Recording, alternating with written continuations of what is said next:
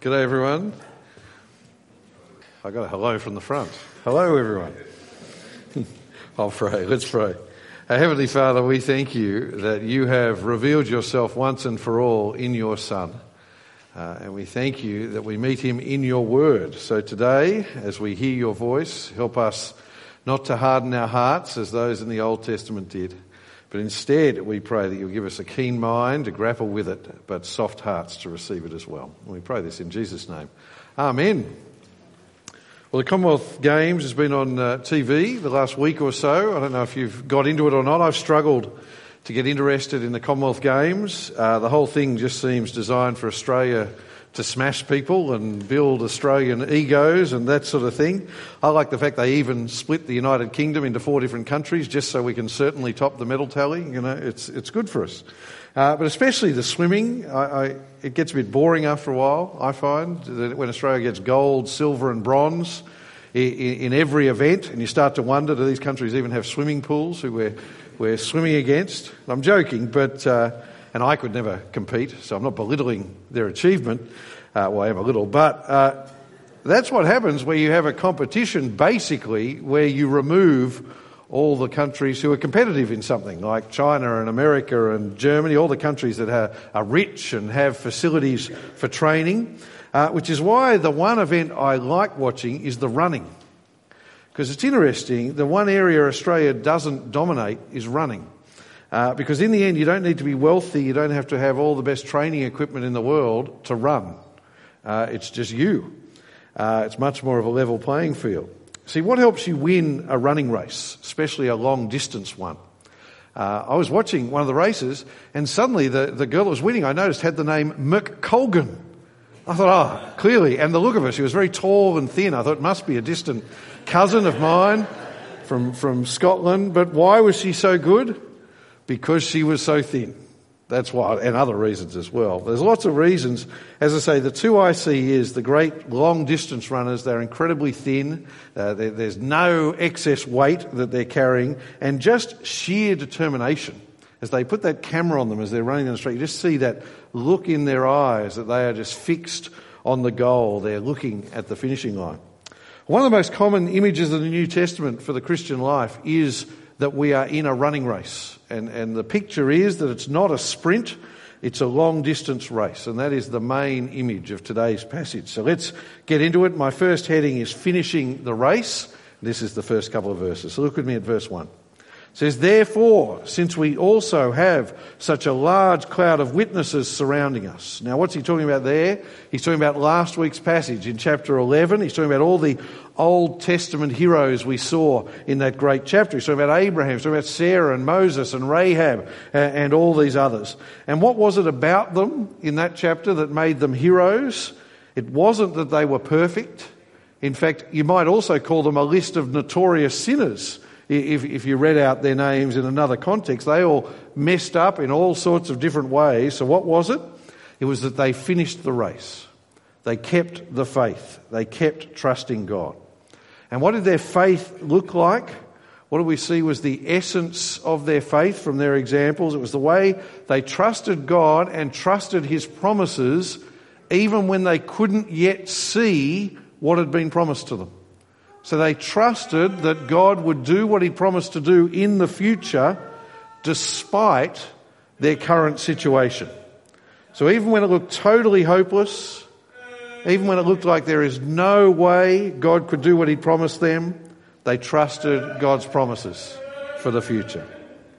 So if you look back to chapter 11, you see these great examples. You've got ones where there's enemies on every side. You've got ones where they get thrown into dens of lions, where they get put into a fiery furnace.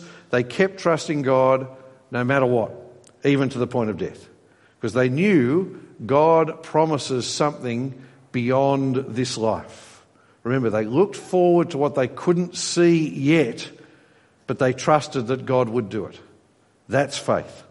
And our faith as Christians is exactly the same. Christian faith is to trust that God has forgiven us because of Jesus. We look back to his death and resurrection, but then our faith looks forward like theirs does. It looks forward to Jesus' return. It trusts when Christ returns, he will return to save us if we're found trusting in him, not to judge us as we deserve. And we are promised a new creation. We will be with him forever. And we trust that whatever happens in this life, that will be coming.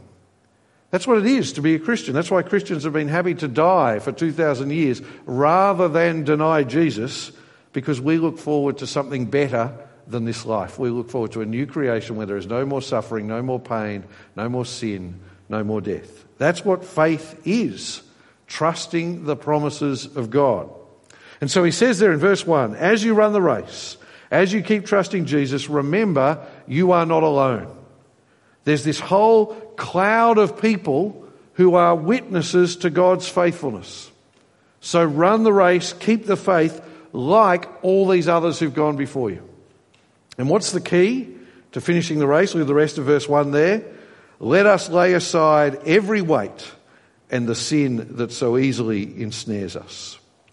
Think about those Kenyan long distance runners at the, uh, at the Commonwealth Games. They shed any extra kilos to make it possible to run. They make sure they wear the lightest possible clothes, the lightest possible shoes. Why carry any extra weight if you don't have to? Well, it's the same with following Jesus. If the most important thing is that you keep trusting Jesus, and I assume that is the most important thing to you, if the most important thing is that you keep trusting Jesus, well, then you want to get rid of anything that might distract you. You want to get rid of anything that might stop you following Jesus. Isn't that right? Now, obviously, that includes, if you look there, the sin that so easily ensnares us. I just think that is the truest picture of what sin does.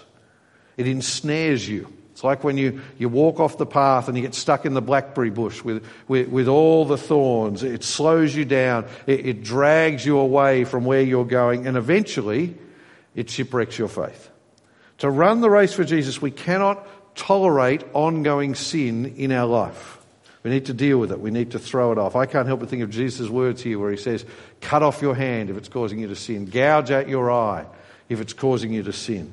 If there's a sin in your life that you are tolerating, it might be drunkenness, it, it might be gossip, it might be pornography, it, it might be coveting, whatever it is, deal with it.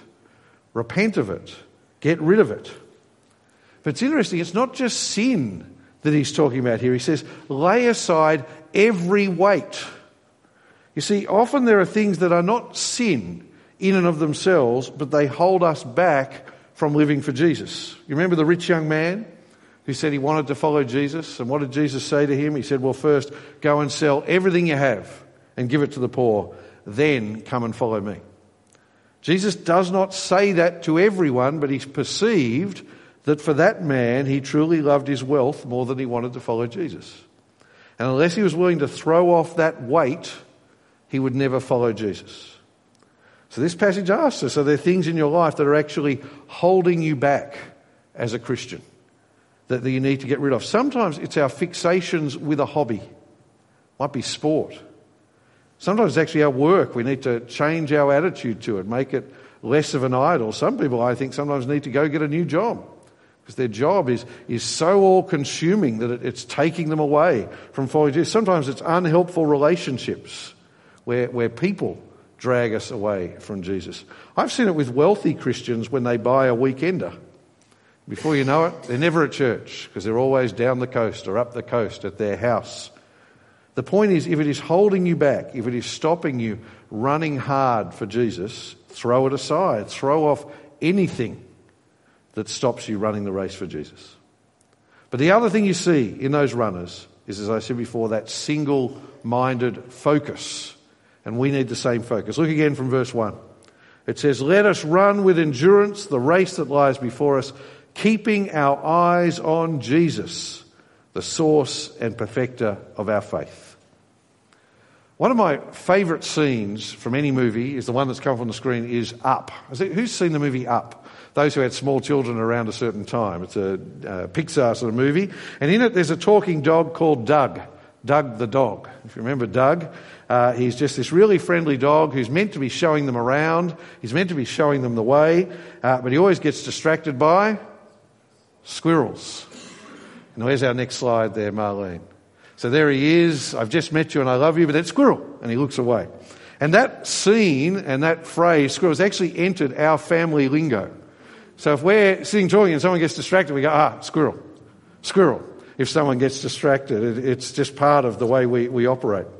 Well, the reality is the Christian life is hard. It has its ups and downs, and it is so easy to get distracted as much by the good things as the bad things. There are so many squirrels. That's the reality. It's so easy to get distracted and just start to live for this life rather than keeping our eyes fixed on Jesus. And so, to avoid that, we need to work at keeping our eyes on Jesus. We look back to Jesus. We look back to all that He's done for us. We can remove the squirrel now, Marlene. Every day, remind yourself that Jesus died for your sins. Remind yourself, Jesus has risen from the grave. Jesus has defeated death. I actually think the best habit for a Christian is every day to begin by praying, Thank you, Jesus, that you died for me and rose again for my salvation. Just every day, whatever else you do, start the day by thanking God for what Jesus has done for you. Every day, calibrate your mind to remember what Jesus has done, the source of your faith. But we also fix our eyes forward we also look forward to Jesus' return. Every day we need to remind ourselves this world is not where it's at. This world is not the, the greatest thing. We need to remind ourselves our Lord Jesus is seated at the Father's right hand in the heavens. And one day he will come back to bring in his kingdom once and for all. So fix your eyes on Jesus. Don't get distracted. Don't fix your eyes on the things of this world. Don't fix your eyes on all those things that are so easily distracting. That's how we finish the race. That's how we hold on to the faith. And can I say, the best way to fix our eyes on Jesus is to do the two things that the book of Hebrews has challenged us to do over and over and over again. There are two things that have just come up over and over again as we've gone through Hebrews. The first is listen to God speak by his word every day as I prayed at the start from the book of Hebrews, today if you hear his voice. And then, secondly, meet together as often as you can to encourage one another. It is not rocket science how we fix our eyes on Jesus. Read his word every day. Do not give up meeting together. But there is one thing that rocks people's faith more than anything else, and that thing is suffering. And especially when that suffering is because you are a Christian. So that brings me to the second part of our talk persevering through suffering. And this is verses 2 to 13. So just imagine at the Commonwealth Games if they added an extra element to the marathon. This might actually make me more likely to watch it.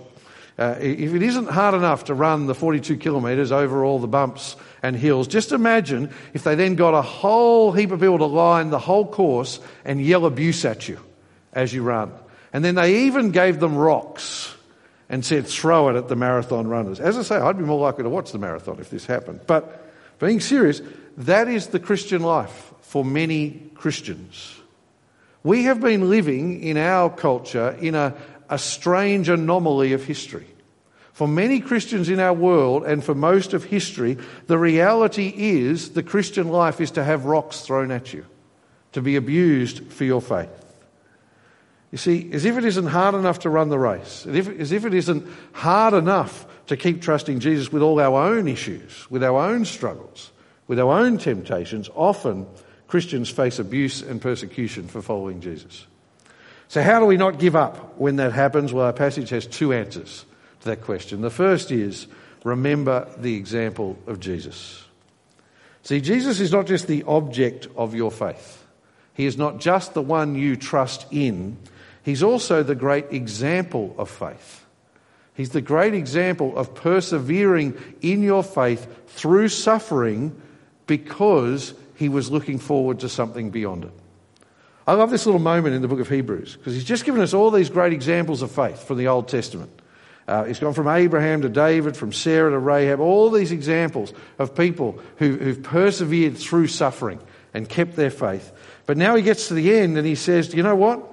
As great as chapter 11 was, as great as all those heroes were, the greatest example is Jesus himself. Look at verse 2. He says, Keeping our eyes on Jesus, the source and perfecter of our faith, who, for the joy that lay before him, endured a cross and despised the shame and has sat down at the right hand of God's throne. And then look at verse 3. For consider him who endured such hostility from sinners against himself, so that you won't grow weary and lose heart. See what he's saying? When you face suffering and you're tempted to give up, remember, Jesus faced it too. Jesus was willing to suffer and endure the cross because he knew that wasn't the end of the story. He knew that his father was going to vindicate him and raise him from the dead, and that in fact he was going to go to be seated at his father's right hand. You see, it's the same for us. Whatever suffering we face in this life for following Jesus, the Bible is very clear. If you want an easy life, don't be a Christian. You will face some sort of persecution if you follow Jesus. But whatever it is, it's worth it because, like Jesus, you are looking forward to something greater. God will vindicate you too. So do not give up. Jesus has shown us the way to face suffering. But more than that, the other key to persevering through suffering is to remember that God actually uses it for your good. This is my next heading there. Remember that God uses suffering for our good. When things go wrong for us and we suffer, what is a really common reaction? When people face suffering, a really common reaction is to doubt God why is God letting this happen to me? Or to even get angry at God. Why are you doing this? In fact, in most other religions, that's actually their understanding of suffering. Suffering is a sign that God or the gods are angry with you. And Christians can fall into that trap, giving up their faith when they face suffering and when they face hardship. That's why it's so important. We must get this right before the troubles come. We, we must get this right because when you're in the midst of them, we're not in a place to hear what we need to hear. Get this right in the good times so that when the hard times come, you're ready. God does not promise that if you follow Jesus, life will be easy. In fact, the opposite. God promises that we will face persecution for following Jesus. And so when these things happen, they are not a sign that God is angry with you. When these things happen, they are not a sign that God does not love you. In fact, the opposite, it says, God actually uses these things to help us grow. And so here we're told God uses suffering like a good parent uses discipline. Now, you mustn't take this picture too far. It's not saying that every time a Christian suffers, they must have done something wrong that God is punishing them for, like a parent. That, that might be the case sometimes. Paul actually warns the Corinthians church, you are suffering because of your sin that you're not dealing with. But Jesus tells us you can't assume that. You, you can't ever work that out. But what it is saying is when Christians face persecution, that's the suffering it's talking about here, suffering because of your faith. When we face that, God uses it for our benefit to help us grow. So look with me from verse 7. He says, Endure suffering as discipline God is dealing with you as sons. For what son is there that a father does not discipline? But if you are without discipline, which all receive, then you are illegitimate children and not sons. Now, sadly, some modern parents don't discipline their children, and we reap the consequences of that as a society. But this just assumes if a parent loves their child, they will discipline them. That's, that's the assumption of most people throughout history. If, if a parent loves their child, they will put boundaries around them. They will discipline them. They, they will care when they do the wrong thing. And I find verse 8 is really powerful. Look at verse 8. It's saying if a parent doesn't discipline their child, then you have to wonder if it's really their child.